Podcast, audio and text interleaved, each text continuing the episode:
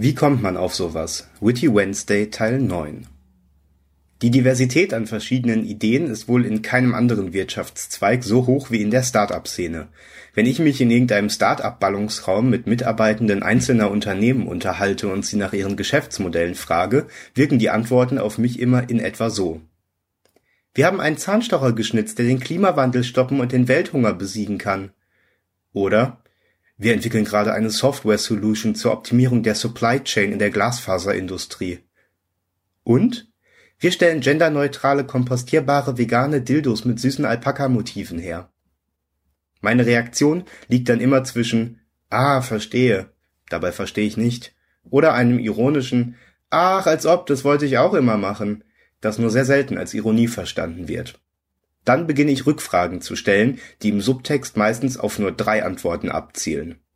Eins: Warum das?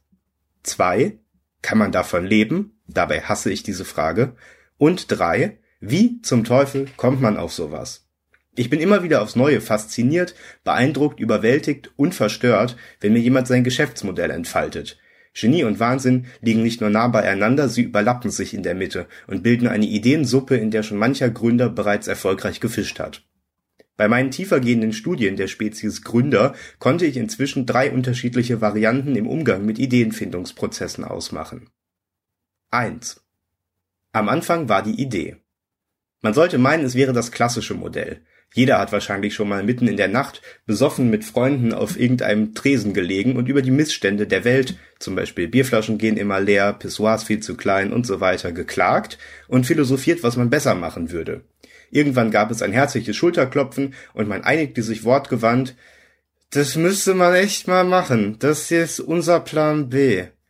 Ich habe mich schon oft gefragt, mit welchen Innovationen die Menschheit bereits gesegnet wäre, wenn Betrunkene morgens früh noch ihr Serviettengekritzel entziffern könnten, aber ich schweife ab. Der Punkt ist, der klassische Weg zum Start-up ist die Idee, die vor einem keiner hatte oder zumindest noch nie so gut. Und dann braucht es Mut zur Umsetzung. Zweitens. Am Anfang war das nichts.